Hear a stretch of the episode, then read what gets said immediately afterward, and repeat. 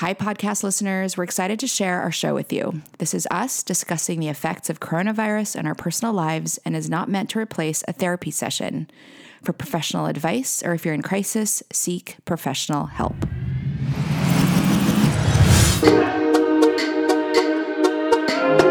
Hi, Stace. Hi, Leila. Um, what what are we doing? A little unsure right now. We're in a brave new world with coronavirus, and let's figure it out together. I'm Leila, co founder of Bridger Media. I'm concerned about the effect of COVID 19 on our mental health. I'm Stacy. As a therapist, I've seen the effects of the current crisis. So we created a show to dissect and navigate this critical time together. Let's stay calm with COVID.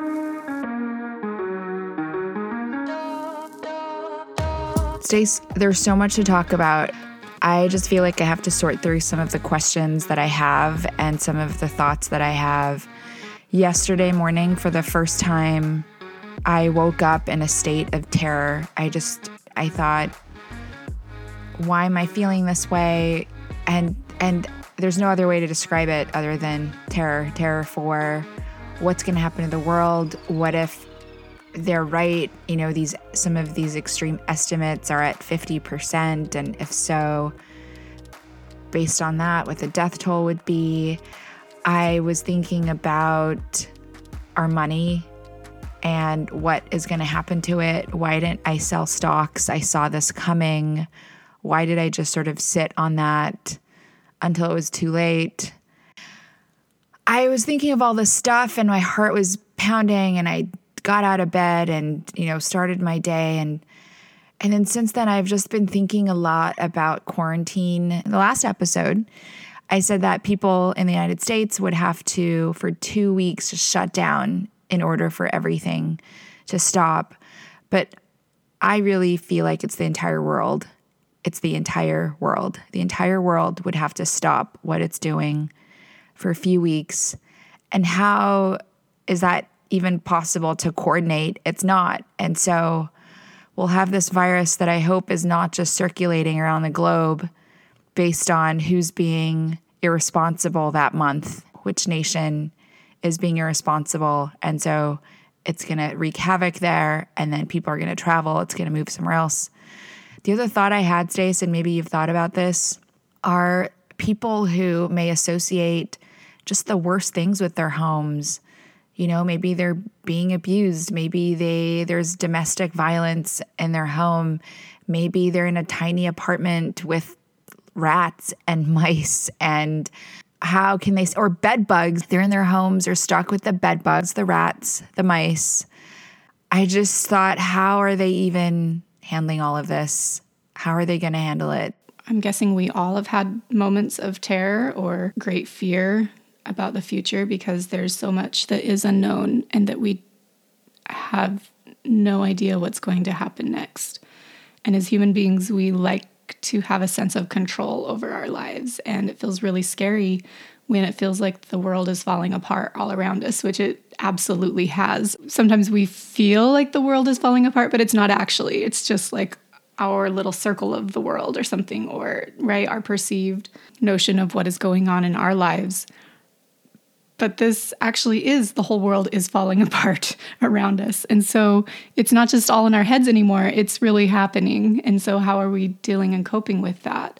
And so, I think people who've never had anxiety in their lives have probably experienced some, some anxiety this past week. That would be normal. You're not alone in that. Please, please know, listeners, that you are not alone in what you're feeling. We are all feeling overwhelmed and, and scared and not sure of what what to expect and we're in this together and we can get through it together. I took a very unscientific poll via Instagram of how people are feeling. And the question was I have felt some amount of terror in the last few weeks. Yes or no? I was surprised that there were people who said no. and I do have followers that are of strong religious faith and rely on that faith very deeply and stand by it no matter what and have an outlook of life that is so positive, which I would describe myself as having as well. But I was surprised that, at least in my very unscientific Instagram poll, that this wasn't an issue for them. And at first, most of everybody who answered said that they had felt this terror. And the first person who said no was some follower I have for like Nike products or something, you know? And I was like, okay, well, that's probably a bot. And then as actual people started saying no, it just made me wonder. That's interesting. And then I thought, I wonder if they're in denial. I I would be curious maybe we should do a deeper study and ask more questions of our followers and, and listeners of how how afraid or panicked they felt. We could do a daily poll and we could track it according to events that are going on. That would be really interesting. And then also to figure out, well, why people who don't or haven't felt, like what's made that possible.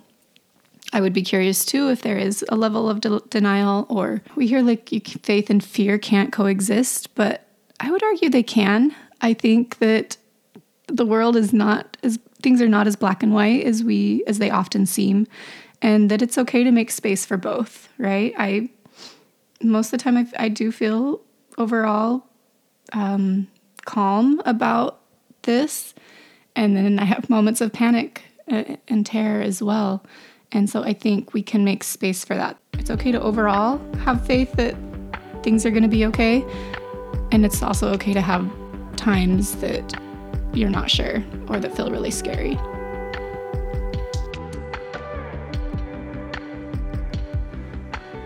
In the past episodes, you talked about checking in when people are feeling the way that I felt yesterday, which was just this moment of terror, which felt like it came out of nowhere. And it was like the first thing I thought as I woke up. I've heard of other friends who have, are having a hard time falling asleep. It's affecting their lives in that way. What do you think is sort of the first thing that people should do?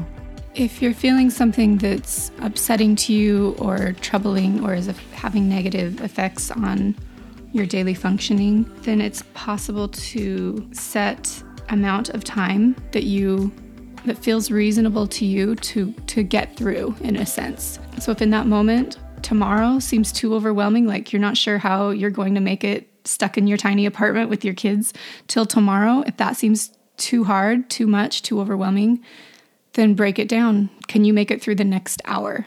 Right? What can you do to survive the next hour? In this situation.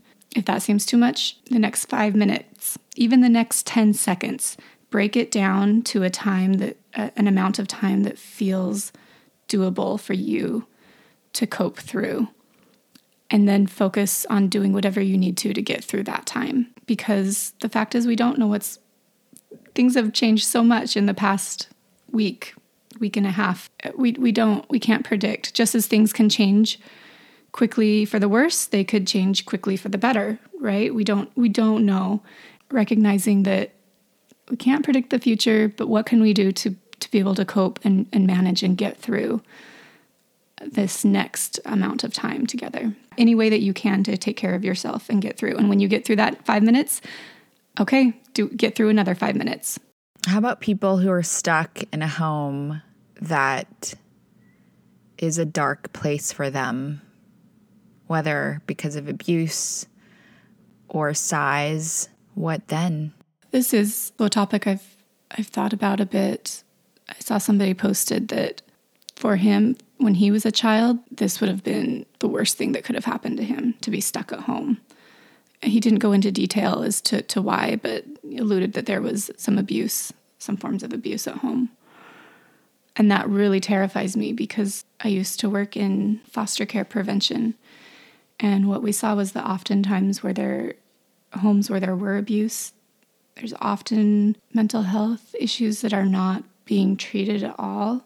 I do worry about homes, whether it be children or, or adults who are in an abusive situation. My recommendation would be to, to reach out for help, to talk to somebody, there are people to help. We can't physically be together, but to reach out in some way If you are concerned that there's a child that is being abused, the hotlines for your local state, your local area child protective services are still open. Call and let them know what you're worried about and what's going on, and they can do a wellness check on that family and offer support. Do you think that in a time of crisis like this, it could really further trigger people who are abusive or hurtful so that they take it out on family members even more? Or do you think that it is actually possible to overcome those things because we're in a crisis? Is there even a possibility that someone could change in a moment like this? I think change is always possible. It's never too late for change to occur in our lives. However, the person does have to be willing to make those changes or to be aware that change needs to happen. I often tell people to make space that the change can occur faster than we think. We there's no timeline on how long it's going to take us to change that bad habit or forgive somebody or to learn a new habit. We can't always predict what that's going to look like in our lives. Opening up space, recognizing, okay, this is a challenge, this is difficult. However, making space that, okay, this could happen faster than I think. This doesn't have to be a long, arduous process. And sometimes small changes in the way that we think about something can make a big impact on the way that we feel. Oftentimes, it's just awareness of our actions, of our thoughts, that opens the door that leads to change. Well, my hope is that as people are witnessing more acts of love and kindness, that in and of itself will also be healing. I mean, I don't know. I, I feel like I went to a very sad place and not, you know, our country, it's one thing, the United States. But I think of, you know, I'm half Filipino. I think of those children in the Philippines who I grew up watching beg for money from cars. You've spent time in Thailand, you know that as well. But I think what's going to be of them? What's going to what what is going to happen to these people all over the world who may not have the resources at all to survive a complete global shutdown? Presuming that those countries are acting in a humane way versus just maybe abandoning their people or even not warning their people. What can we do as people of privilege in a situation like this? I was looking at places to donate and I saw a couple of things that had sprouted. Do you have ideas to not sort of go down that rabbit hole of this is just the worst and everyone's going to be miserable?